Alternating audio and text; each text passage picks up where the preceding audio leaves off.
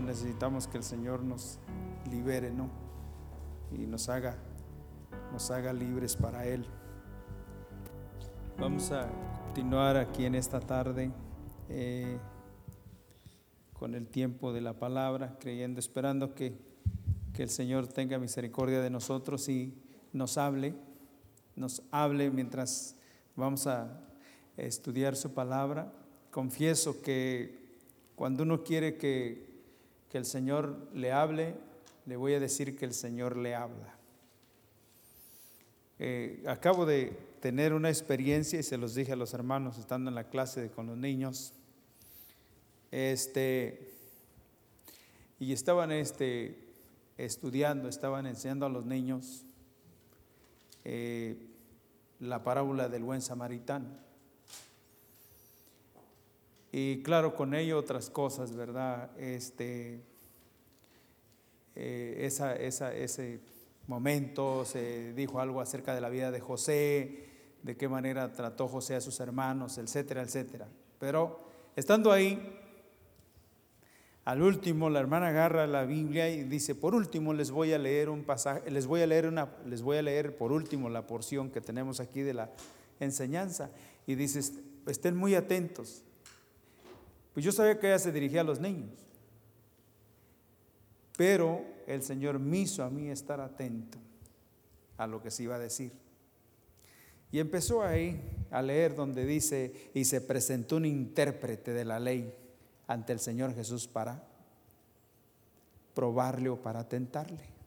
Y le dijo, la pregunta fue, le preguntó, haciendo qué cosa heredaré la vida eterna. Haciendo qué cosa, créamelo hermano, créamelo que yo lo he leído varias veces, varias veces. Y cuando usted, usted piensa que se lee, por ejemplo, ese pasaje, haciendo qué cosa heredaré la vida eterna, inmediatamente hasta dónde brinca su mente. ¿Hasta dónde? A ver, ¿habrá alguien aquí que me diga? ¿Hasta dónde brinca su mente? O no tiene ni siquiera una mentalidad, no sabe de qué se trata eso. ¿De verdad no sabe? No hay nadie aquí que sepa de, de qué se trata. ¿Hasta dónde se va su mente? ¿Manda? Obras, bueno, ajá. Pero cuando dice, ¿qué haré para heredar? ¿Hasta dónde se va su mente cuando se trata de heredar?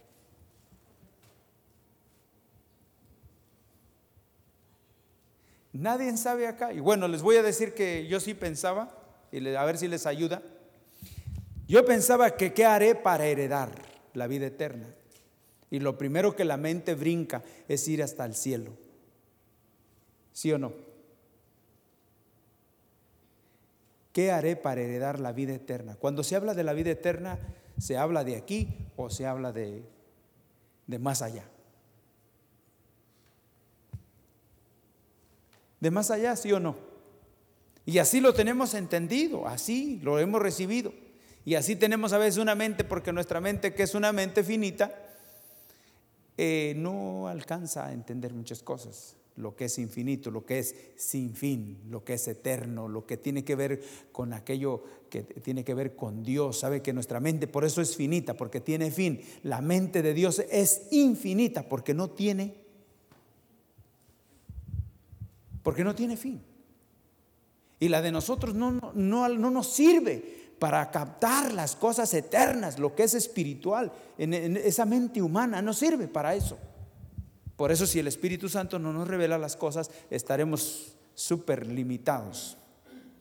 Súper limitados. Y en ese momento que les voy a decir que el Señor me habló a través de esa palabra, de esa porción, dice, haciendo qué cosa heredaré la vida eterna. Y dijo, bueno, ¿cómo se lee? Y dijo, amarás al Señor tu Dios con todo tu corazón, con toda tu mente, con todas tus fuerzas, y a tu prójimo como a ti mismo. Y luego el Señor le dice, ah, pues si lo sabes bien, dice, haz eso, ¿y qué? Y vivirás, es la otra palabra, haz eso y vivirás. Y vivirás. Y luego dice que queriendo justificarse y no sabiendo, queriendo justificarse, según, pero el Señor sabía que sí sabía. Y dijo, bueno, y, la pregunta, y bueno, y por sí, y, y bueno, ¿y quién es mi prójimo? Bueno, a Dios sí, yo lo amo mucho. A Él lo amo mucho, pero cuando se trata del prójimo, ¿y quién es ese? ¿Y se acuerdan qué le dijo? Le refirió entonces la parábola del buen samaritano. ¿Sí o no? ¿Y qué es lo que estaba diciendo el Señor ahí? Dice, haz esto. ¿Y qué haré para heredar? ¿Qué haré para heredar? ¿Qué haré para heredar? Una herencia, una herencia, una herencia es algo que se posee. Es algo que usted ya tiene. Es algo que usted tiene. ¿Qué haré para heredar? Fíjense lo que él quería quiero poseer. Tal vez no lo entendía, pero estaba diciendo palabras que tenían un significado mucho más profundo. ¿Qué haré para heredar, para poseer la vida eterna? La vida eterna y la vida eterna no es un tiempo, no es un tiempo, la vida eterna es una persona que es el eterno. ¿Sí o no? No es un tiempo, no es que nos vamos por toda una eternidad. si tú no tienes al eterno, tú no te vas al cielo por toda una eternidad porque el eterno es Cristo. Y para eso hay que poseerlo. Y encontramos que ese eh, intérprete solamente tenía la letra en la cabeza, pero no poseía la realidad de esa vida. No poseía. Y para nosotros, ¿qué es más importante? ¿Conocer la letra o poseer esa realidad? Le voy a decir que me mostró, que me dijo, tú no tienes ese tipo de vida así abundante. Porque cada quien busca lo suyo, ¿sí o no? ¿O no? Cada quien busca lo suyo y ahí me lo hizo ver, dice, tú no, tú no tienes ese tipo de vida abundante. Yo he venido para que tengan vida y para que la tengan en abundancia. Porque nosotros cada quien busca lo suyo. ¿Y sabe qué? Y si las cosas no van como yo digo y como yo quiero, yo a esa iglesia ya no voy a volver. Ah, tampoco voy a buscar de Dios, es que ahí no, no se hacen bien las cosas. Porque cada quien busca qué? Lo suyo, no lo del Señor. Nosotros, el Señor no nos ha salvado para que estemos nosotros contentos. El Señor nos ha salvado para que Él sea exaltado y glorificado y para que le sirvamos a Él. ¿Sí o no? Y hablando de eso que el Señor va a restaurar, quiero hablar de restauración, que el Señor va esperando. Hemos eh, hablado por mucho tiempo y yo estoy esperando que el Señor intervenga porque si necesitamos, urge que el Señor obre, que intervenga. ¿O usted cree que está bien así como usted está? ¿Cuántos realmente gozamos de una libertad preciosa en el Señor?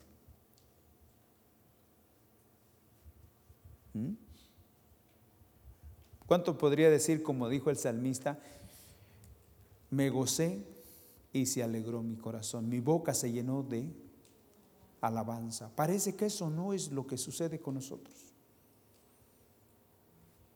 Tenemos que reconocer, reconocer, reconocer que realmente necesitamos tanto del Señor y sabe que aquí, uno, eh, eh, Quiero que vayamos aquí. Es un pasaje bastante conocido, pero quiero usarlo para introducirnos hoy, hablando de restauración. Jeremías capítulo 17. Jeremías capítulo 17.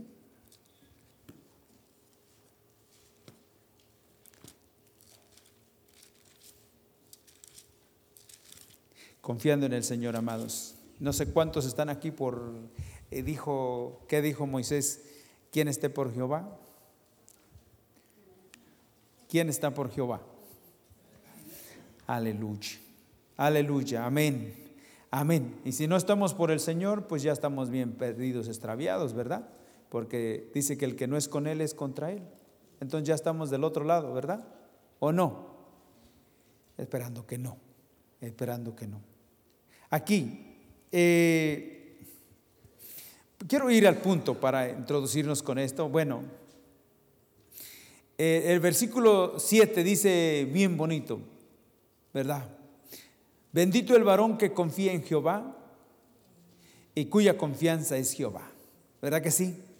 Porque será como el árbol plantado junto a las aguas, que junto a las corrientes echa sus raíces, y no verá cuando viene el calor, sino que su hoja estará verde, y en el año de sequía no se fatigará ni dejará de dar fruto.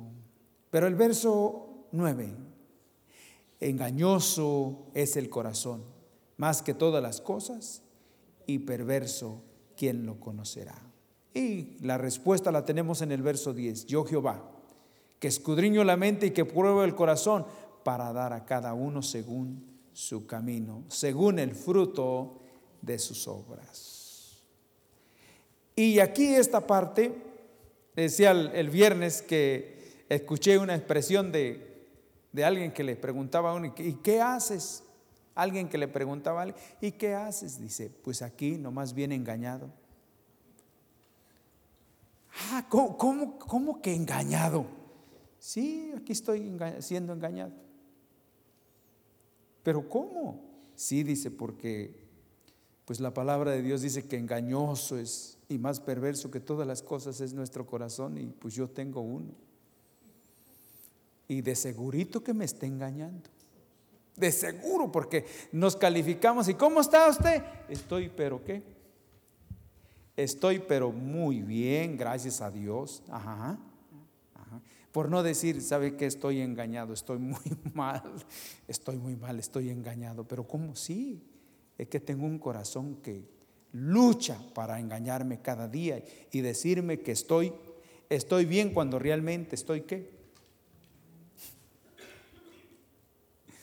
Él me dice que estoy bien, que yo estoy bien, que yo no debo de preocuparme, que yo estoy bien. Y yo ahí, ahí la llevo, dice que ahí la llevo. Y no hay nada de temor, no hay reverencia, no hay obediencia, no hay una búsqueda. ¿Cómo uno a estar bien? Hay camino que al hombre le parece de derecho, pero que el fin de él es camino de muerte. Camino de muerte. Y aquí vemos, por ejemplo, esta parte que dice, es engañoso, pero no solamente es engañoso, sino la palabra aquí también es perverso. Es perverso. Recuerdo, a veces hay cosas que en uno, uno ni sabe que están ahí, pero sabe que están ahí. Y solamente cuando se llevan a cabo es cuando se puede ver lo que hay ahí, lo que hay en nuestro corazón. Eh, hace tiempo una persona me, me comentaba, hace tiempo, dice, me comentaba bien, eh, una persona conocida como tenía confianza para platicarme las cosas. Y eh, por cierto era de raza blanca, ¿ok? Y me decía, yo tengo una hija, me decía. Dice, y mi hija se casó hace tiempo. El hombre hasta cierto punto, eh, pues económicamente está bien, gana buen dinero, tiene buen dinero, eh, un buen trabajo y gana bien. Y de recién casados, dice, construyó una casa muy bonita. Una casa muy bonita. Dice, casi todos los días invitaba a diferentes personas que fueran a, comer con él. Ahí, a cenar y, todos sus amigos. Y uno puede decir, pues eso está bien, sí o no. Uno puede decir, ay, qué bueno que tiene amistades, ¿no? Pero todo depende con qué fin lo haga. ¿Verdad? ¿Con qué fin? Y este no, no menguaba en las actividades y le dice el suegro, oyes, quería platicar contigo, le dice al yerno, quería yo platicar contigo. ¿Ah, sí? Sí. Dice, ¿no te has dado cuenta que las actividades que tienes en tu casa realmente no es para tener amistades, no es para eh, satisfacer a tu esposa.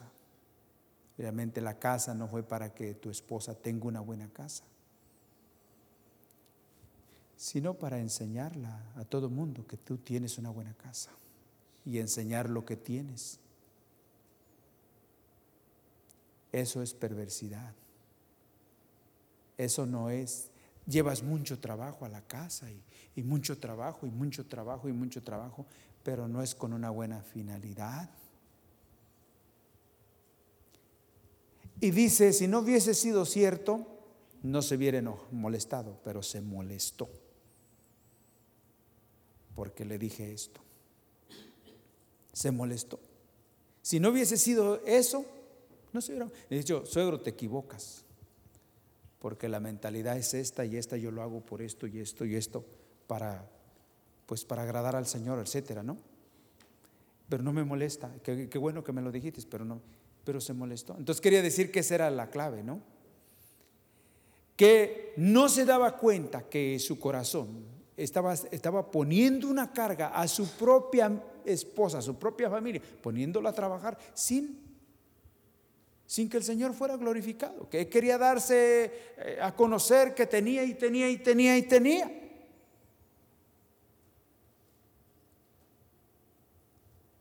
¿Y quién es el que sabe las cosas? El corazón es engañoso y también es que es perverso que hacemos cosas que no nos importa que dañemos a los demás. Con tal de que nosotros tengamos obtengamos beneficio.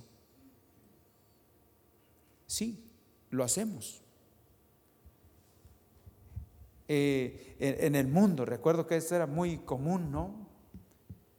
Era, era muy común. Eh, eh, el hombre llegaba borracho y, traía a sus amigos a la casa y, le decía a la esposa, órale, levántate y, vas a hacer de comer aquí para todos mis amigos. Ah.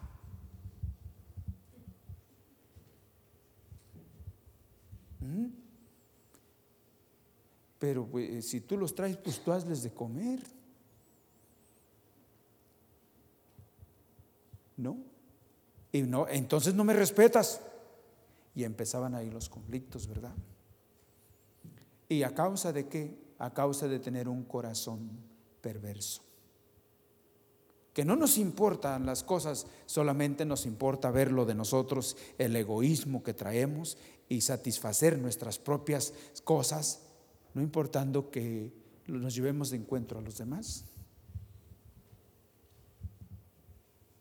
Por eso que el corazón es engañoso, es, es engañoso más, más que todas las cosas, más que todas las cosas. Más que todas las cosas. ¿Ustedes han visto cuántas cosas artificiales hay ahora? ¿Verdad que sí? ¿Sí o no? Usted va a la tienda y compra un botecito de, que dice que de culé, ¿verdad? Y tiene y, lo ve colorcito de uva o de lo que sea. Y dice, ay, qué sabor, ah, rico a uva. Y usted lee, dice, sabor artificial, color artificial, y todo es... Ay, pero qué rico a uva, y no tiene de uva nada. Lo están engañando y engañan a su paladar y todos sus gustos, todo, todo. Y, y, qué rico está, hasta que lee que todo es artificial. Dice, válgame. ¿Sí o no? Bueno, pues todo eso no se compara con el corazón. Dice que el corazón todavía supera eso.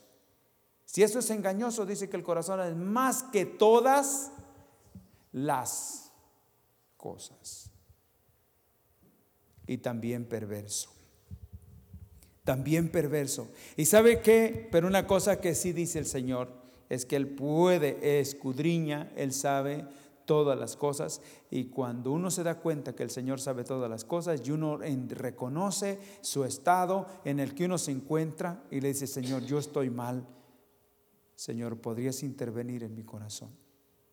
Para que seas tú quien cambies. Porque como pueblo, como hijo tuyo, yo no puedo continuar teniendo las mismas actitudes. Por ejemplo, dentro del matrimonio, dentro del matrimonio, hermanos, dentro del matrimonio, a los hombres nos gusta que todo, cuando uno llega, ya esté todo listo, ¿sí o no? Y se pone uno bien especial, que tiene que ser comida todos los días fresca.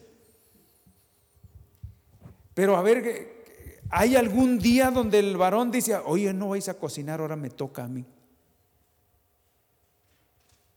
Y no quiere decir que se, se cae nada por cocinar, se quite, le, le acaba uno algo. No, nunca. Pero ¿saben qué? Esa es la voluntad de Dios. ¿Y por qué es la voluntad del Señor? ¿Por qué es la voluntad de Dios en un matrimonio que se ayuden mutuamente? ¿Por qué? Porque el matrimonio, el matrimonio, una familia, el matrimonio es un tipo de la iglesia con Cristo. Es un tipo. Y sabe que cuando el Señor se comprometió con su iglesia, ¿saben cómo se comprometió? ¿Saben cómo se comprometió con la iglesia? cómo se comprometió.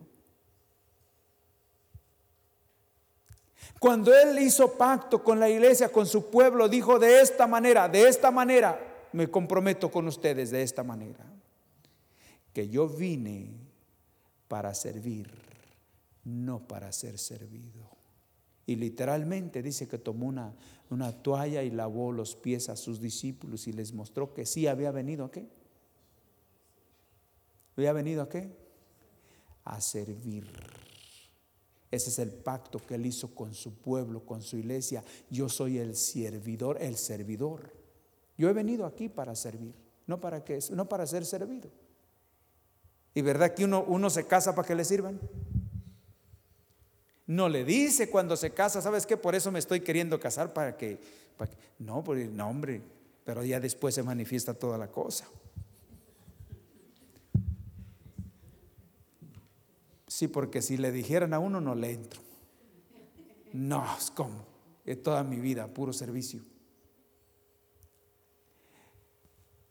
Pero ahora en el Señor sí lo puede uno hacer, amados, porque eso es, eso manifiesta que el Señor está restaurando nuestro corazón, que realmente Cristo está obrando en nuestro corazón, porque antes de conocer al Señor era perverso, era engañoso, más perverso que todas las cosas, eh, pero ahora el Señor está cambiando, ahora ya no vemos lo nuestro, sino vemos lo de los demás.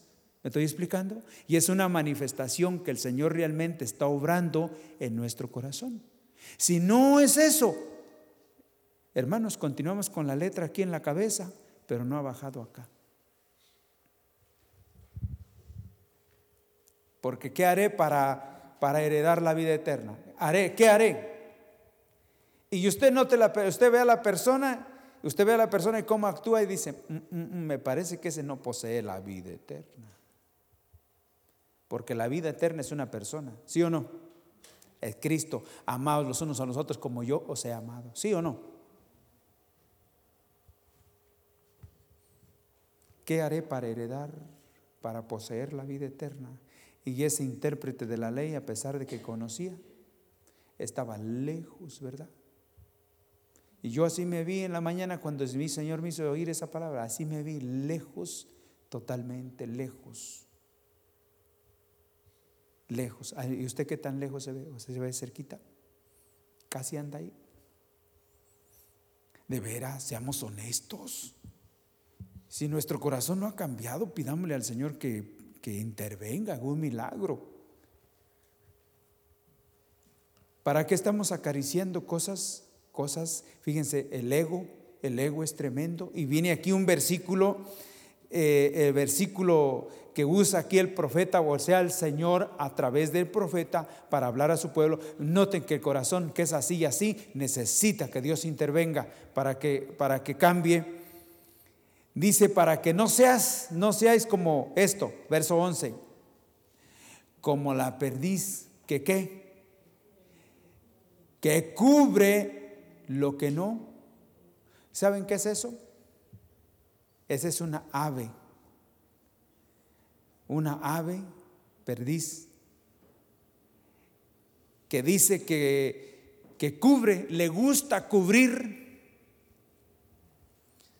lo que no ha puesto. O sea, e, e, se dice que eso era muy conocido dentro del pueblo del Señor para una persona que era demasiado egoísta, que era muy, eh, eh, en otra palabra, eh, para él, para él, para él, para él. Se dice que esa ave, fíjese, le gustaba encubar, la palabra es encubar. este, huevos que ella no había puesto. Fíjense que se encontraba un nido de otra ave, de otra ave, esa ave tomaba esos huevos y los llevaba a su nido y ella los incubaba. O sea, ella quería, no sé cómo ser ese animal, digo, lo pasan, es, una, es como una tipo godorniz o algo así, pero en sí yo no conozco mucho de eso, pero en Israel lo conocían que era, era demasiado, que tenía que ir hasta robar. Sí, huevos, ¿cómo es ese animal? Ustedes se pueden imaginar un poquito, ir y, si encontraba un nido, los quitaba todos, los traía para el de ella y decía, yo quiero tener más, o sea, más, encubar más. Y el Señor usó ese animal que era conocido por el pueblo, era muy conocido porque era un, era un dicho, era un dicho que tenía toda la nación de, de que conocían ese animal por avaricioso, por egoísta, por, eh, por todo que quería todo para. Y lo que, lo que no se percataba era que era una ave que tampoco eh, podía realmente proteger al grado de salir o de terminar su situación victoriosa, sino que también tenía enemigos como la serpiente y como otros animales que juntaba todos sus, todos sus huevos para incubarlos. Y venía otro de sus enemigos y se los comía. Todos antes de que antes de que esos polluelos o esos, esas avecillas salieran del, del cascarón. Y se quedaba con la ilusión solamente de que iba a sacar muchos polluelos. ¿Me estoy explicando?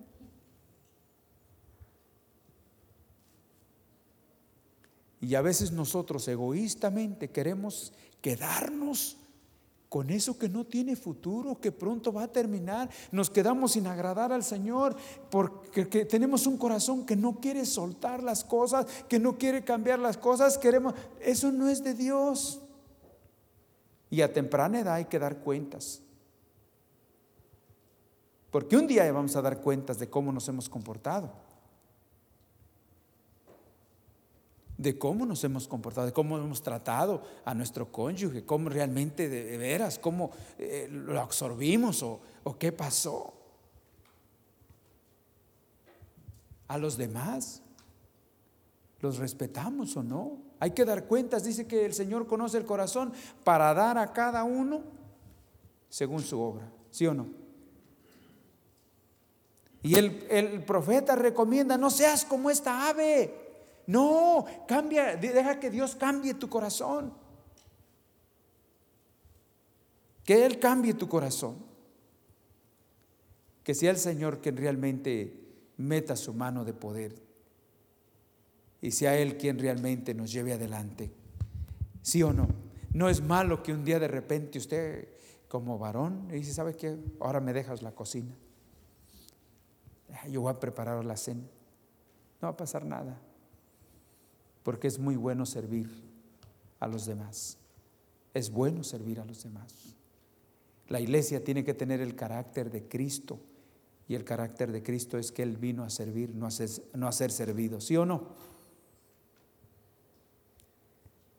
Ese es el tipo de pacto que Él quiere que tengamos. Él quiere formarse en cada uno de nosotros y cómo hay veces que uno dice, se preocupa uno, pero el que más, el que más está al tanto es el Señor, que cada uno de nosotros pueda cambiar eh, que, dejemos que el Señor cambie nuestro corazón, porque nosotros no podemos cambiar por nosotros mismos, pero que Él sí puede cambiar nuestro corazón, que tengamos una actitud diferente según el Señor esté obrando en cada uno de nosotros. Y es aquí lo que veamos aquí, por ejemplo, en, en todos los tiempos ha habido siervos, ha habido vidas que se han preocupado hasta cierto punto. Aquí el profeta Jeremías tenía una relación con el Señor de tal manera que Dios podía hablarle y decirle, esta, es la palabra que tienes que exponer a mi pueblo y, decirles que no sean como,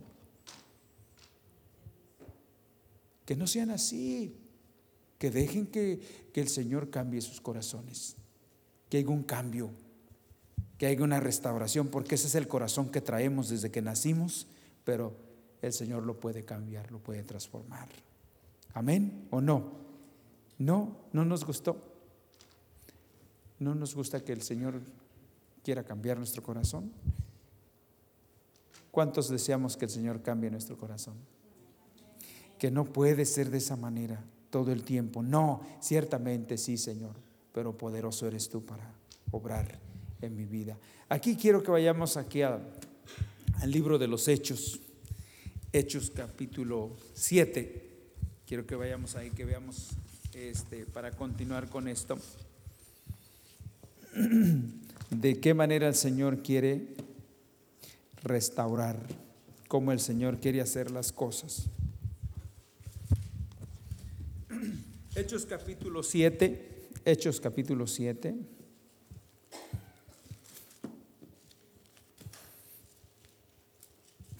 Ya lo tienen ahí.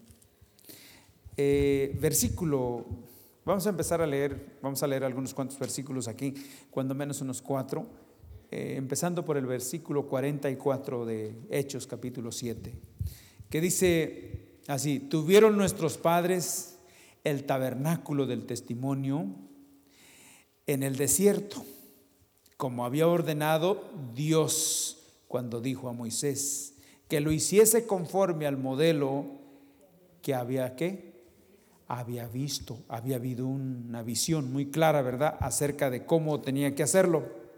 Versículo 45, el cual, recibido a su vez por nuestros padres, lo introdujeron con Josué al tomar posesión de la tierra de los gentiles, a las cuales Dios arrojó de la presencia de nuestros padres hasta los días de quién?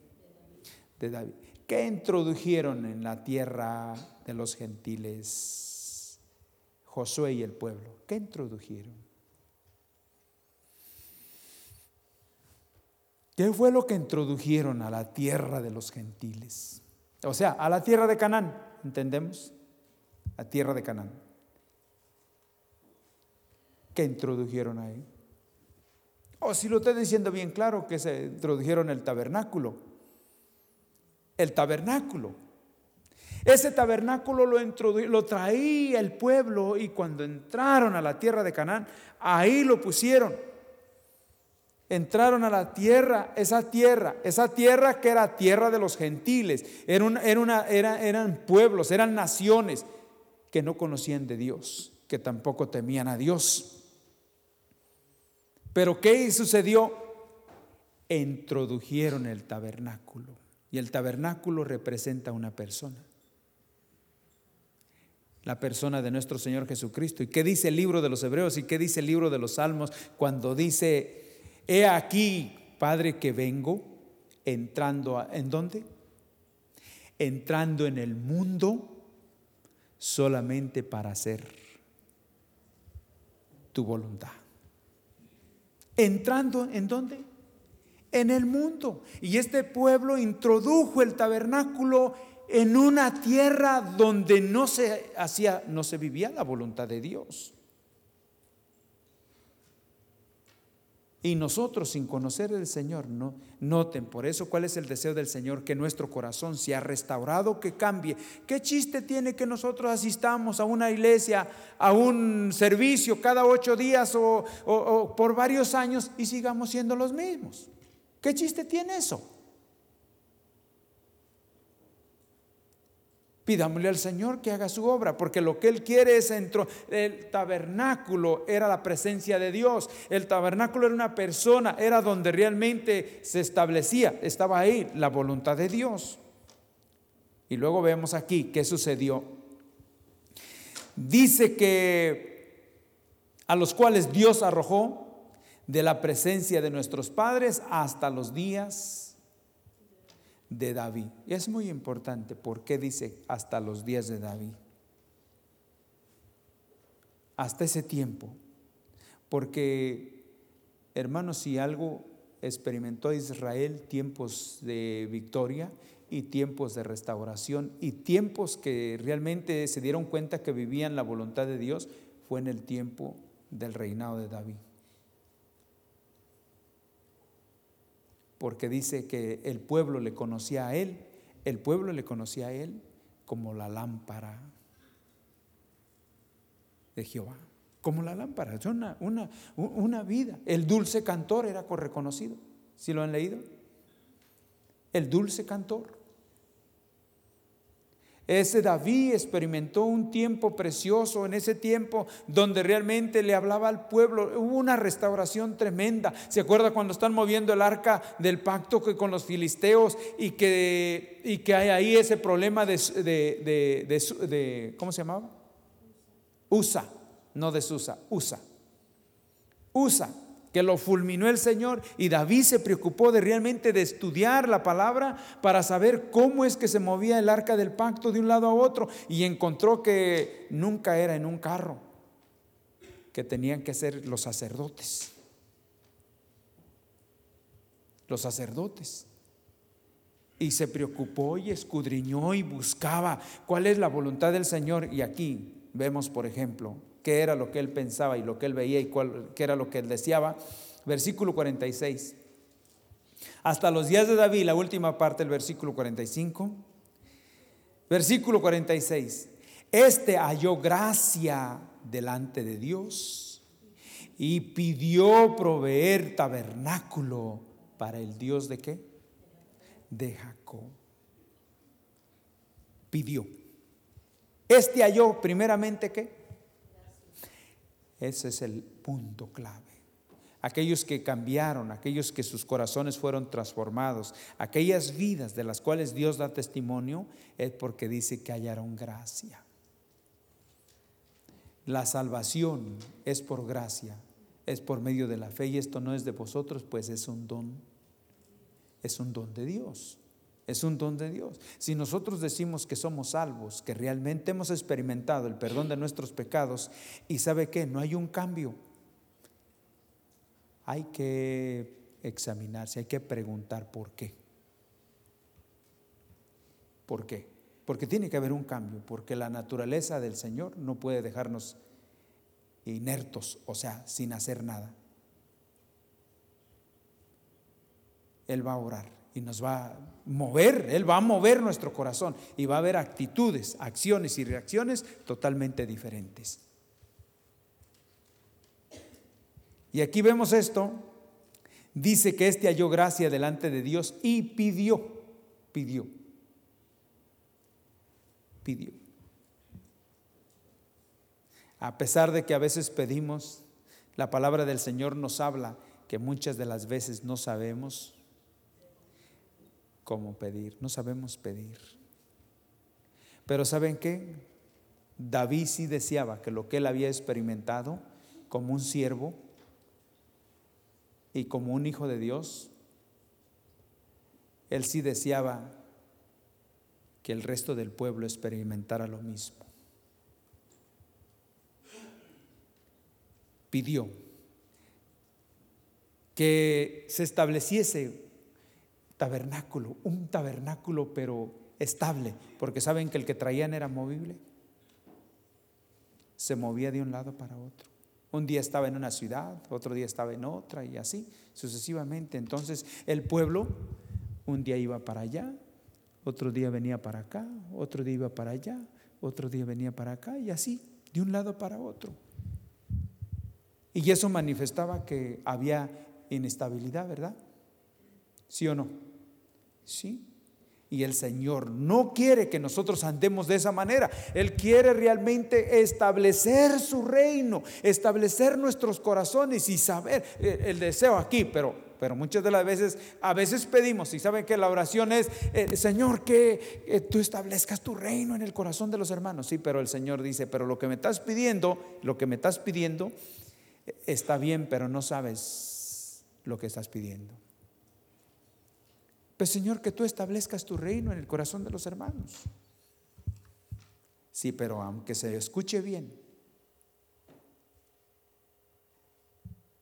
no es como yo quiero las cosas. Está bien que eh, lo que deseas. David deseaba eso, eh, Señor, que eh, se provee un tabernáculo estable donde tu pueblo realmente no ande de un lado para otro, se afirmen y sepan lo que se va a hacer cada día. Él deseaba eso, tenía una pasión por el Señor. Pero ¿saben, ¿saben qué decía el Señor acerca de esto? Vean aquí esto. Aquí en este segunda de Samuel, si ustedes quieren ver aquí, por ejemplo, ¿qué decía David? ¿Cómo pidió? Pidió que se proveyera, ¿verdad? Y aquí deseaba hacer. Segunda de Samuel, capítulo 7.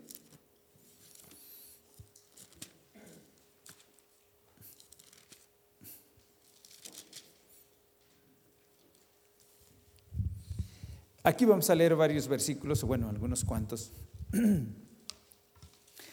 Vamos a empezar con el versículo 5 de Segunda de Samuel, capítulo 7, versículo 5. ¿Todos lo tienen ahí? Que David deseaba, ¿se acuerdan? Él pidió que se estableciese qué? Que se estableciese un tabernáculo, ¿verdad? Para que el pueblo se estableciese y estuviera buscando del Señor ahí, de una manera estable. Versículo 5 dice, le dice, ve y dile, ve y di a mi siervo David, así ha dicho Jehová, tú me has de edificar casa en que yo more. Ciertamente no he habitado en casas desde el día en que saqué a los hijos de Israel de Egipto hasta hoy, sino que he andado en tienda y en tabernáculo. En, y dice, y en todo cuanto he andado con todos los hijos de Israel, he aquí, dice, he hablado yo palabra alguna a las tribus de Israel, a quien haya, a quien haya mandado apacentar a mi pueblo Israel, diciendo, ¿por qué no me has, no me habéis edificado casa de cedro? Alguno yo le he dicho, he mandado. Vamos a ver qué decía desde que saqué a mi pueblo de dónde?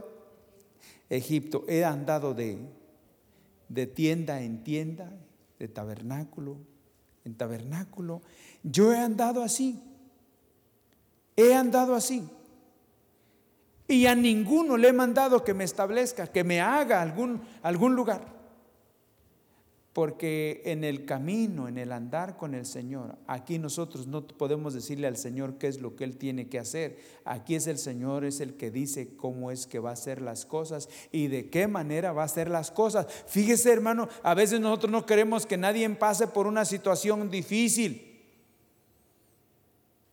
A veces no queremos y ahora hasta oramos para que no le pase nada a los hermanos, Señor. Señor, por favor, que tú tengas misericordia. Señor, que ese hermano no le pase nada. Y el Señor dice, ah, ese no es mi plan.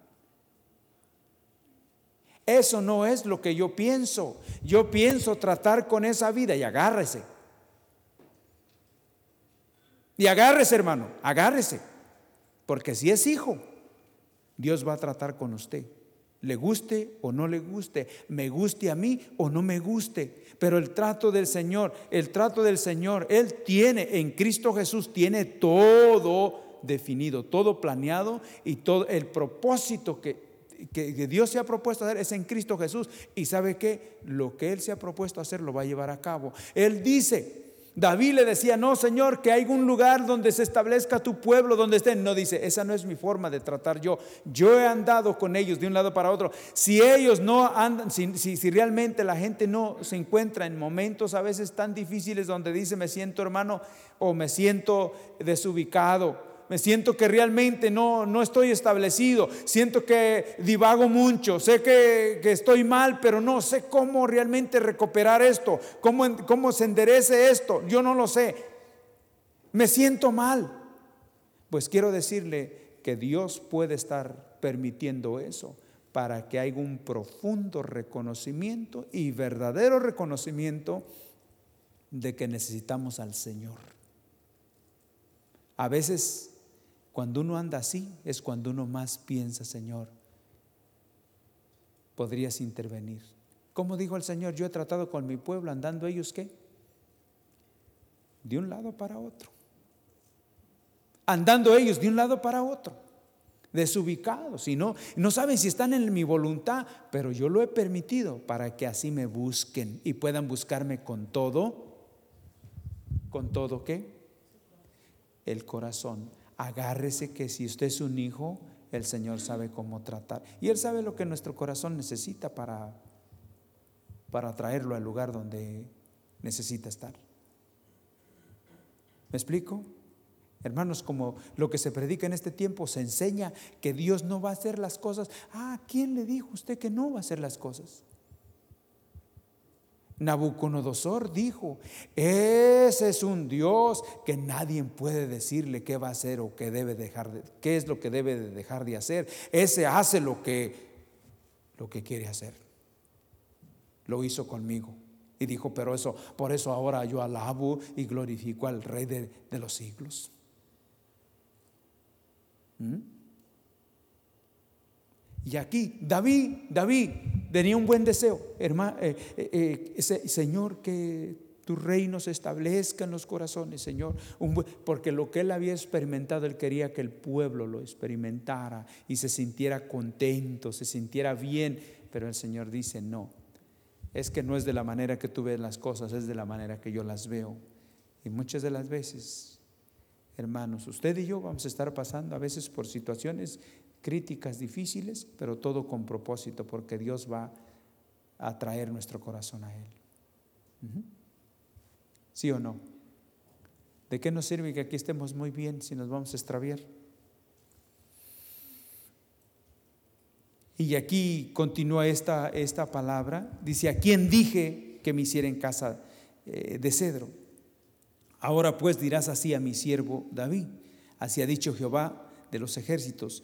Yo te tomé del redil de detrás de las ovejas para que fueses príncipe sobre mi pueblo, sobre Israel. Y he aquí, y he estado contigo en todo cuanto eh, has andado, y, y delante de ti he destruido a todos tus enemigos, y te he dado nombre grande como los nombres, como el nombre de los grandes que hay en la tierra. Pero esto,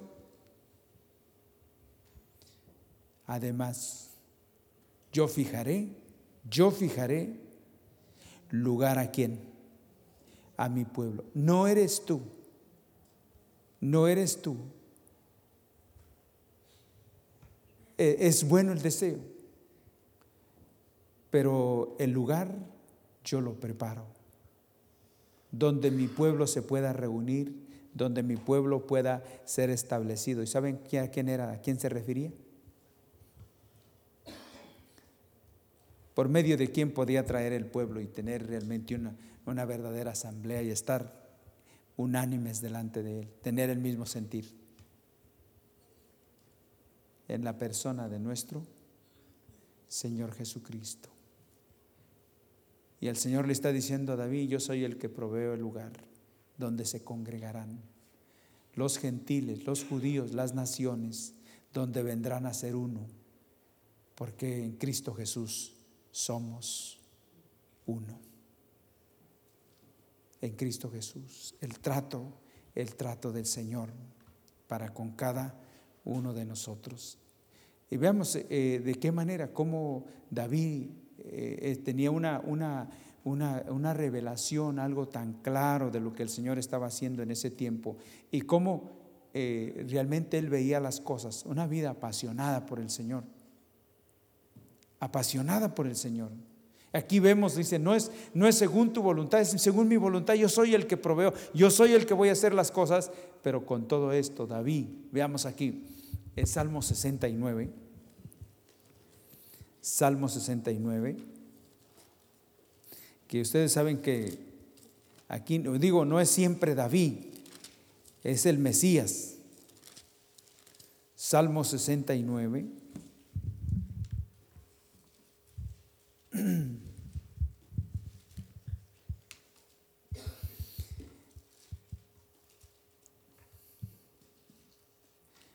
Perdón, dije Salmo 69. Salmo 132, perdón.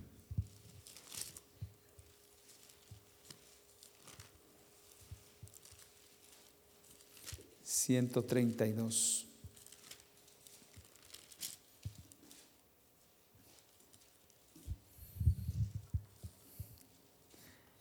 Versículo del 1, vamos a leer del 1 al 5. Eh, veamos esto que dice el versículo 1, dice, acuérdate, oh Jehová, de David y de todas qué? Y de toda su aflicción. Acuérdate, oh Jehová, de David y de toda su aflicción. ¿Por qué estaba afligido David? Bueno, David hubo momentos que pasó tiempos difíciles, sí. Pero una de las cosas que más le preocupaba a, David era que veíamos, por ejemplo, el estado del pueblo, si alguien vio el estado del pueblo. Y otra cosa, que se estableciese la voluntad de Dios en el corazón de las vidas. Por ejemplo, David fue uno de los que se dedicó a reconstruir, a reconstruir la ciudad de Jerusalén para ahí construir el templo que más tarde Salomón construyó. Y le preocupaba tanto que hubiese un lugar, una ciudad, un lugar donde se pudiera ver la gloria de Dios, donde se manifestara el Dios de Israel, donde fuere dado a conocer el Dios de Israel a las naciones, realmente admiraran no a Israel, sino al Dios de ellos. Y aquí vemos, por ejemplo, dice, que estaba afligido, él estaba preocupado, había carga. Y veamos cuál era la carga. Dice, acuérdate, oh Jehová, de David y de toda su aflicción, de cómo juró a Jehová y qué más, y prometió al fuerte de Jacob. Y luego dice, no entraré en la morada de mi casa, ni subiré al lecho de mi estrado. No daré sueño a mis ojos ni a mis párpados adormecimiento hasta que haya lugar para Jehová, morada, el fuerte de Jacob. Vamos a ver, ¿cómo es que vivía esta vida? Acuérdate y luego le dice, acuérdate de David y de toda su aflicción, de cómo, de cómo juró. ¿Cómo lo hizo? ¿Qué compromiso, qué, qué, realmente, qué sentir había en el corazón de David cuando dice de cómo, Señor, ve, ve, Señor, que eso no fue una situación humana, no fue un pensamiento humano, era un compromiso, era de lo más profundo, Señor, de cómo, cómo, de cómo. Y a veces pienso, que hermanos, lejos uno está de estar apasionado, de, realmente de que, de que se viva la voluntad del Señor. De, por ejemplo, de cuando compartimos, yo les he dicho, yo les he dicho, siempre le digo al Señor, Señor, si tú me liberaras de esa pereza, de, de, dedicar más tiempo, de orar más, de pasar un tiempo más contigo, Señor, de que tú hicieras esa obra, sería esto mucho mejor, mucho mejor, y así vivo yo. Y así vivo yo. No sé cómo vive usted. Pero yo siempre pienso que algo se me quedó, que algo se quedó y algo se quedó y, y siempre mendigando, mendigando. Y pienso que hay algo más. Y siempre pensando, Señor, yo creo que algo se quedó, algo, algo más hay. Y no me lo enseñaste por mi pereza. Me faltó, me faltó. Yo no sé si fuéramos honestos aquí, ¿cuánto buscamos al Señor temprano? Sabemos que tenemos responsabilidad de, delante del Señor, de, de, compartir su palabra y, y de que el Señor nos hable. David, ¿qué hacía? De cómo juró a Jehová y prometió, hizo voto, donde le dijo que yo no voy a dormir, ni me voy a acostar. Y nosotros, y queremos que el Señor hable. A ver, Señor, si me hablas, dormido. Dormido. A ver si, Señor, me vas a cambiar mi corazón, pero ¿cómo? Este de cómo, de cómo esa palabra de cómo, hermano, de cómo. Eso no era común.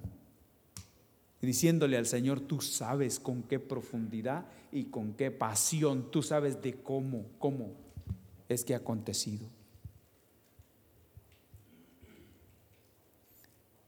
El Señor no más porque no nos quiere avergonzar, sino nos diría, cuánta mentira estás echando tú. Pero mentira de que realmente no. Él aquí, ¿qué decía? No, no daré, no daré, no daré. No subiré y estaré ahí hasta que haya lugar. Hasta que encuentre lugar donde esté ahí el fuerte de Jacob. Y saben una cosa que dice David, que habla, hablaba él acerca de, él hablaba acerca del Señor. Hablaba acerca del Señor. Siempre que hablaba, dice que hablaba de él. ¿Se acuerdan dónde se encuentra ese pasaje? libro de los Hechos, creo que es el libro de los Hechos, ¿lo buscamos? capítulo, hmm, ahora sí. ¿Se acuerdan cuando dice que David habla del Señor?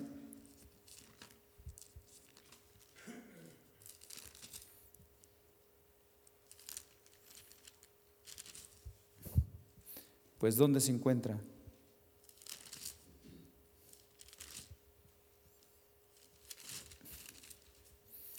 ¿No me van a ayudar?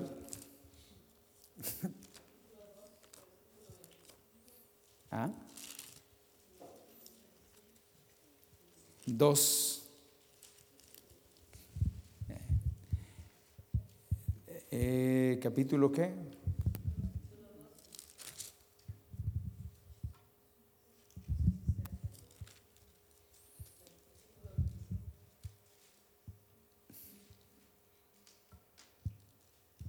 Ajá, ajá, versículo 25. Dice porque David dice de quién? De él. Veía al Señor siempre delante de mí, porque está a mi diestra, no seré conmovido. ¿Qué dice David? ¿De quién habla él? Él siempre decía de él. ¿Por qué?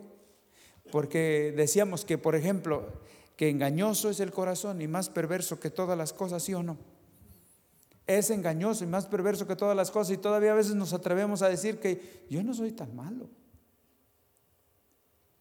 Yo no creo que yo voy a irme al infierno porque yo no robo, yo no eh, golpeo a las personas, yo no les falto al respeto, yo no tomo, yo no fumo. Yo pienso que yo no soy tan malo. Pero habla de quién? ¿Del Señor o de sí mismo? David no hablaba de él. Él no tenía derecho para decir su conducta y su forma de buscar del Señor. Tenía derecho como para decir, yo creo que yo no soy tan malo. Pero David no dice de él. No dice de sí mismo, dice de él. Él siempre decía del Señor. Hermanos, ¿quién es el que cambia el corazón? ¿Quién es el que puede obrar en nosotros? ¿Usted y yo puede cambiar por su fuerza o necesitamos del Señor? El salmista decía, él decía, es Él el que cambia. Es Él el que hace las cosas. Es Él. Y hermanos, sin el Señor, ¿qué vamos a poder hacer nosotros? ¿Qué vamos a poder hacer, hacer nosotros? Nada. Dice que separados de Él nada somos y sin Él nada podemos hacer. Entonces, Él veía, eh, y se acuerdan, en un principio, él decía, yo quiero hacerte un lugar donde habites. Dice el Señor, no. Que tu pueblo pueda buscarte, establecerse y tener una, una, relación contigo, una comunión contigo. Dice el Señor, yo sé cómo tener una comunión con mi pueblo y de qué manera tratar con ellos. Yo soy el que voy a proveer de ese lugar, de esa persona, de ese lugar donde ellos van a venir. Y David parece que entendió al tiempo entendió y decía que siempre hablaba de Él, de Él. Y ahora quiero que, veamos un pasaje aquí. En un principio, cuando uno no entiende, no conoce las cosas, hermano, entonces uno a veces quiere hacer, eh, que uno quiere. No, por eso pedimos y a veces no sabemos. No sabemos pedir. Por eso tenemos que depender del Señor, del Espíritu Santo. Dice que el Espíritu Santo sí sabe cómo pedir y a veces pide las cosas sin decir nada, con gemidos que indecibles. No dice las cosas, pero pide. Pide. Nosotros no sabemos cómo pedir. Y el salmista tenía buen, eh, eh, debido a su relación y como su revelación que tenía de parte del Señor, él deseaba que el resto del pueblo pudiera vivir lo mismo. Sí, pero el Señor dice, sí, pero yo tengo mi propia forma de tratar. Y ahora quiero que vayamos aquí al Salmo 27. Se leyó ese, ese capítulo hoy. Salmo 27, ¿se acuerdan? ¿De qué habla ese salmo?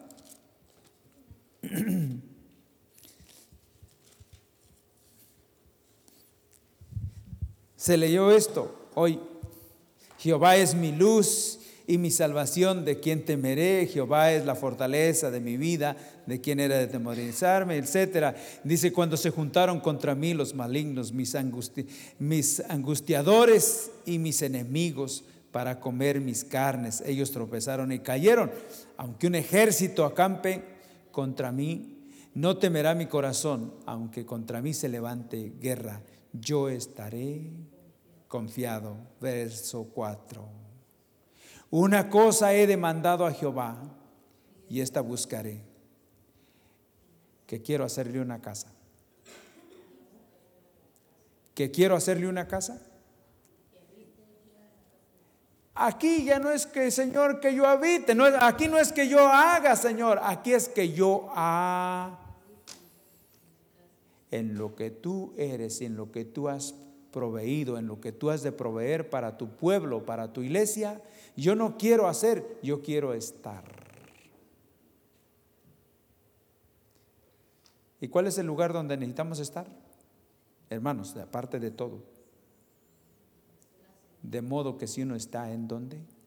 En Cristo, nueva criatura es, las cosas viejas pasaron. He aquí, todas son. Ese es el lugar que Dios preparó y ha preparado para que usted y yo estemos ahí. ¿Sí o no? El lugar.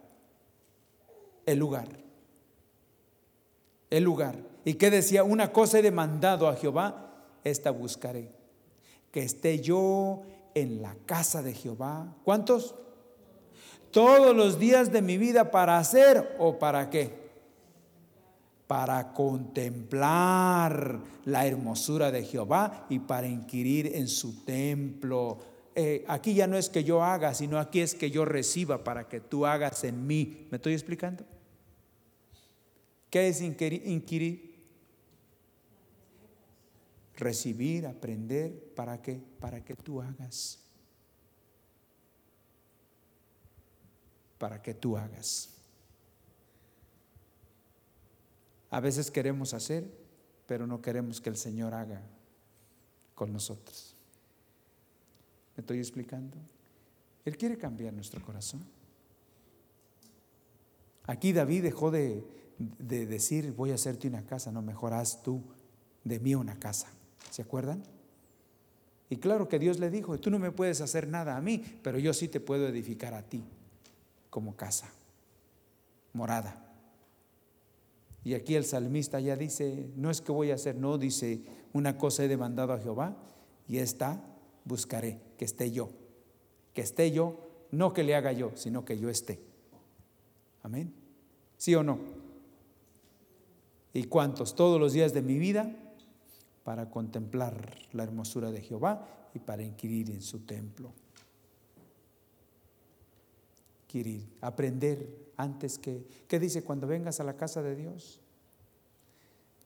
Sé pronto para oír y tardo para qué? Para hablar. Alguien dijo, ¿usted sabe por qué? ¿Usted sabe por qué tenemos dos oídos y una boca? ¿Por qué tenemos dos oídos y una boca? Porque es más importante oír hablar. O sea, debemos de oír más y hablar menos. Porque dice que en la mucha palabrería hay pecado, ¿sí o no? ¿O no? ¿Sí lo han leído? Sí, tenemos que ser más, más prontos para oír que para hablar. Eh, Samuel, ¿qué decía? ¿Qué decía Samuel cuando el Señor lo llama? ¿Se acuerdan? Él le decía, Samuel, y Samuel corría con Elí. Y otra vez, y el Señor Samuel, y corría con Elí. Heme aquí. Hasta que Elí le dice, ve, acuéstate. Y si te vuelve a hablar, si te vuelve a hablar, le dices que hable, que su siervo lo escucha. Y así se fue y se acostó. Y Jehová se paró otra vez a la puerta y volvió a hablar y le dijo, Samuel. Y él les dice, él dice, habla que tu siervo te escucha. ¿Sabe qué quiere decir eso? Habla que tu siervo te escucha. ¿Sabe qué quiere decir eso? Estar atento. Estar atento estar atento. Cuando eh, eh, soldado, atención, ¿se acuerdan de eso? ¿Ah? Estar atento. Una de las cosas que dice la palabra del Señor, que por qué Saúl fracasó y por qué él falló a la misión del Señor. Cuando viene el profeta Samuel y le dice a Saúl, de la manera que le llama a Saúl, le dice las cosas, dice, así dice Jehová a Saúl. Dice que sepas que Él te ha puesto por príncipe sobre su pueblo Ahora estén atentos, esté atento tus oídos, tu oído a las palabras de Jehová. Está atento tu oído a las palabras de Jehová. ¿Y qué pasó con Saúl? ¿Estuvo atento? ¿Oyó bien o oyó parcialmente? Porque hay veces que escuchamos parcialmente y por eso vivimos de una manera parcialmente. No sé si, si está claro, hermanos, entre eso, estar atento a mis palabras. Mira, escucha lo que estoy diciendo. Si tú ignoras, está bien, pero ya sabes de lo que se trata, que solamente es cuestión de tiempo para terminar en fracaso. Solamente es cuestión de tiempo.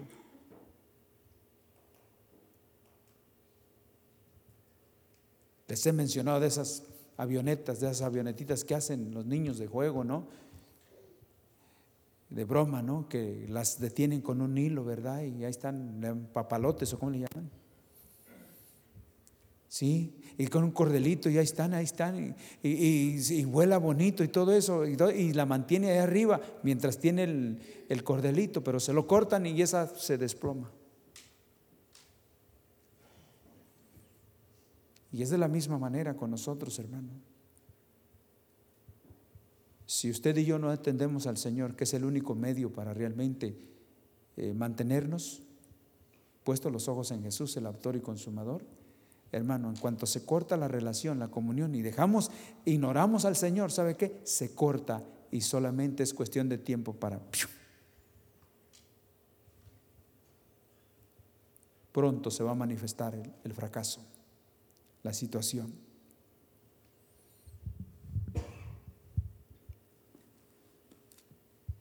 ¿Se entiende? ¿Se entiende? Quiero que veamos aquí lo último acerca de David. Volvamos al libro de los Hechos, aquí lo último.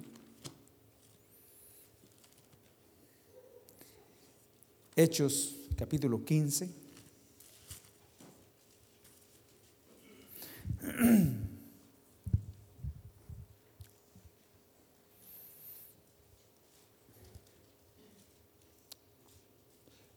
restauración, restauración. Dijimos que el Señor desea restaurar nuestro corazón, cambiarlo, sí o no.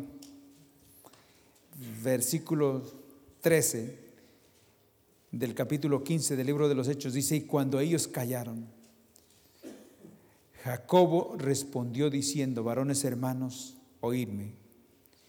Simón ha contado cómo Dios visitó, visitó por primera vez a quienes, a los gentiles, para tomar de ellos pueblo para su nombre, en donde introdujo el tabernáculo, ¿se acuerdan? En la tierra de Canaán. dice, dice, para tomar pueblo para su nombre. Y con esto concuerdan las palabras de los profetas, como está escrito. Después de esto volveré y reedificaré el tabernáculo de David que está caído y repararé sus ruinas y lo volveré a levantar. Después de esto volveré y re... Cuando dice eso, no dice que voy a hacer, no, no. Dice que va a reedificar. Quiere decir que había estado y había sido qué? Había estado y había sido qué? Destruido, destruido. Noten, desde los días de David, eh, Israel como nación no había experimentado otro avivamiento tan precioso. Toda la nación, después de David, fue una decadencia y cuando el Señor Jesús viene, ¿se acuerdan que estaban bajo el zapato de quién? Cuando el Señor Jesús viene, todo Israel estaba bajo el zapato de los romanos. Y así estaba la situación del pueblo. ¿Y saben qué? Él levantaría. Levantaría, reedificaría, pero no está hablando de David, está hablando del Mesías. Después de esto, volveré y reedificaré el tabernáculo de David que está que está caído. En tiempos de David, ¿qué decía David? Una cosa he demandado y esa buscaré, que esté, esté yo. Él sabía, él había visto ese tabernáculo, él había visto esa, esa gloria, él había experimentado, le tenía visión clara de lo que era el Señor para su vida, no era como los demás. Y eso que había visto, que había experimentado David, era lo que el Señor iba a hacer a través del Mesías, a través de nuestro Señor Jesucristo.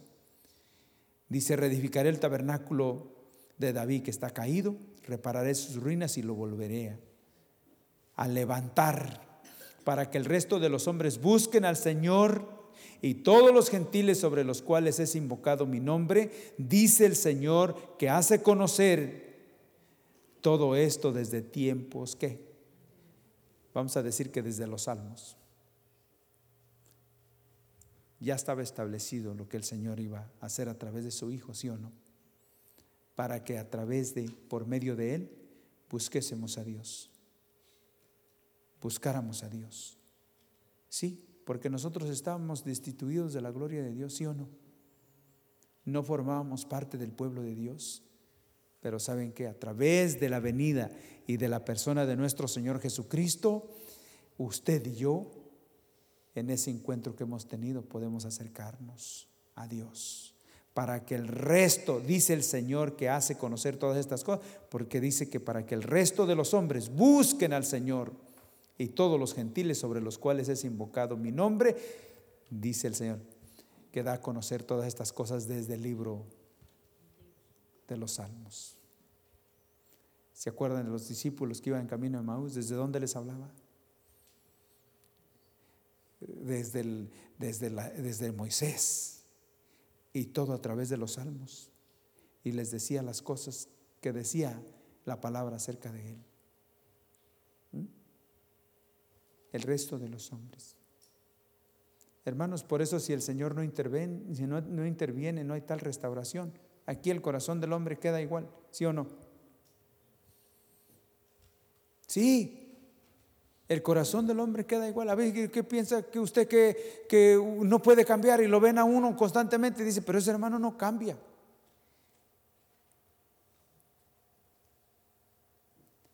Decía alguien, porque había conflictos en la iglesia primitiva en un principio, conflictos. Dice, no, se daría un primo por ahí en la reunión, porque tuvieron los hermanos ahí y hubo discusión y se levantaron cosas en contra de, Pablo y de, Bernabé. Y ahí se formó una situación, un, alegato, un pleito ahí. Dice, pero ¿quién lo hizo eso? No, pero estaban hermanos reunidos, ¿no estaría un primo ahí?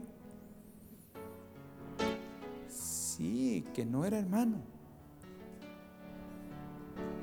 Porque los, los, hermanos, los hijos del Señor, aunque no nos gusten las cosas, a veces, pero el Señor, pero si tú eres así, a mí me gusta cómo se hacen, pero si esa es tu voluntad, yo me someto, Señor. Y hay en vosotros el sentir que hubo en Cristo Jesús. ¿Me estoy explicando? Sí, hermanos. Porque es en el Señor que nos va, es en Cristo que nos va a reunir y ese verdadero tabernáculo que va a levantar Él, el Señor y no el hombre. Nosotros somos ese verdadero tabernáculo que Él ha levantado, donde el Espíritu Santo morada para el fuerte de Jacob. Nosotros somos ese tabernáculo morada para el fuerte de Jacob.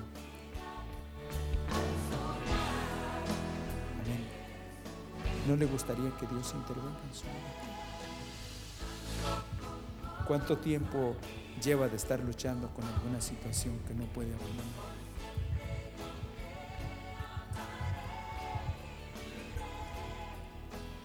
¿Hay alguna situación que ha estado luchando por tiempo su vida?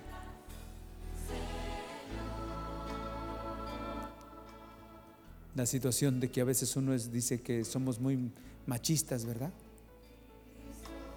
Como esposos, como eh, varones, como líderes. Hermano, si somos una persona que realmente nunca ofrecemos, siempre queremos que nos ofrezcan.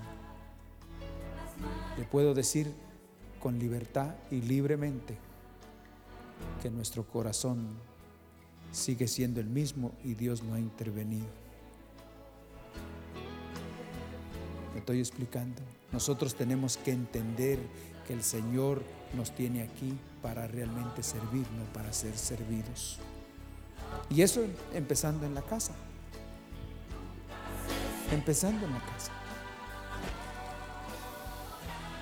Que el Señor nos ayude, ¿no? ¿Sí o no?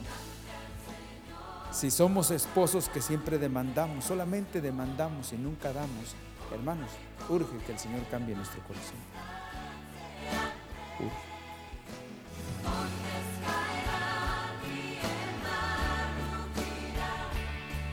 Porque ejemplo nos ha dado. Ejemplo Él nos ha dado. Él vino a servir, Él no vino para servir.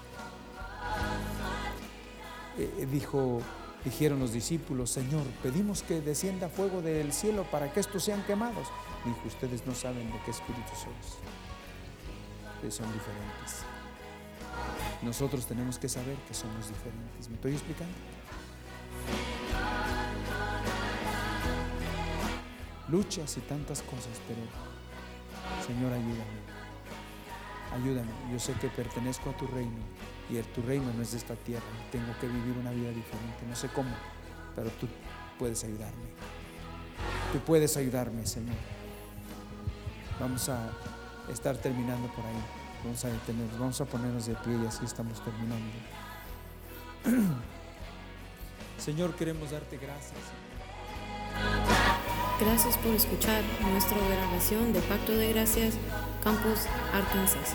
Para más información, visítanos en nuestras páginas web pactodegracia.org.mx y facebook.com barra Pacto de Gracia Warren.